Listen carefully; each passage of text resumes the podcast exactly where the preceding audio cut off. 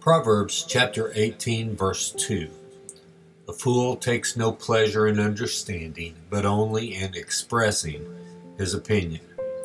And uh, I think I sense uh, some conviction here as I read the text because I know there have been plenty of times that I have not listened attentively as others have spoken to me.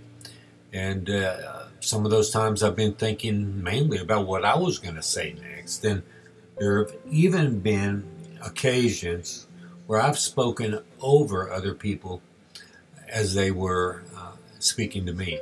So, yeah, I mean, maybe you have watched an interview on a news channel. We can see a good example of this where people of different parties are being asked questions and the interviewer is trying to be respectful and, and orderly and and they they ask them questions separately, and people are supposed to wait wait their turn, but they don't, do they?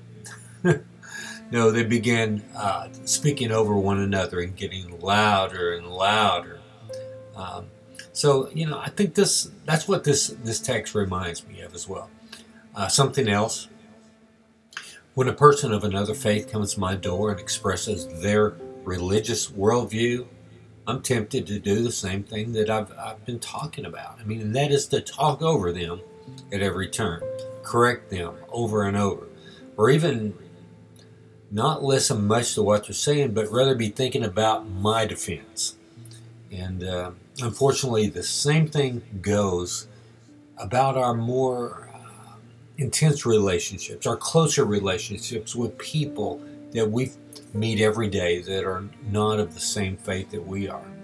Um, and, and instead of building relationships, we we become hard-hearted and dominant in our worldviews. Um, I'm not suggesting that we accept what our uh, fellow employees and our neighbors are saying as gospel truth, but I'm saying that we should listen to them and be attentive to them the way this text is talking about. And I think that this is a major area of failure among believers uh, in today's world. And I also believe that most people in the world would class themselves as socially deficient to some extent. But relationships are not all about expressing our own opinion but they're also about listening and understanding others. I mean, it takes these both of these ingredients um, to to uh, establish communication. That's what communication is. Somebody has to be listening while someone else is speaking. Um, God's Word uh, has some great help for us in relationships and in communication and I know that I need it desperately. The text today, let me reread that. Proverbs 18:2. A fool takes no pleasure in understanding, but only in expressing his his opinion. And I'm going to close with uh, a text from 1 Corinthians chapter 13, beginning with verse 4. And um, notice that the first attribute in this chapter that that Paul tells us about as he is telling us about the attributes of love. The first attribute is patience. Let me begin here. Love is patient and kind. Love does not envy or boast. It is not arrogant or rude. It does not insist on its own way. It is not irritable or resentful. It does not rejoice at wrongdoing, but rejoices in the truth.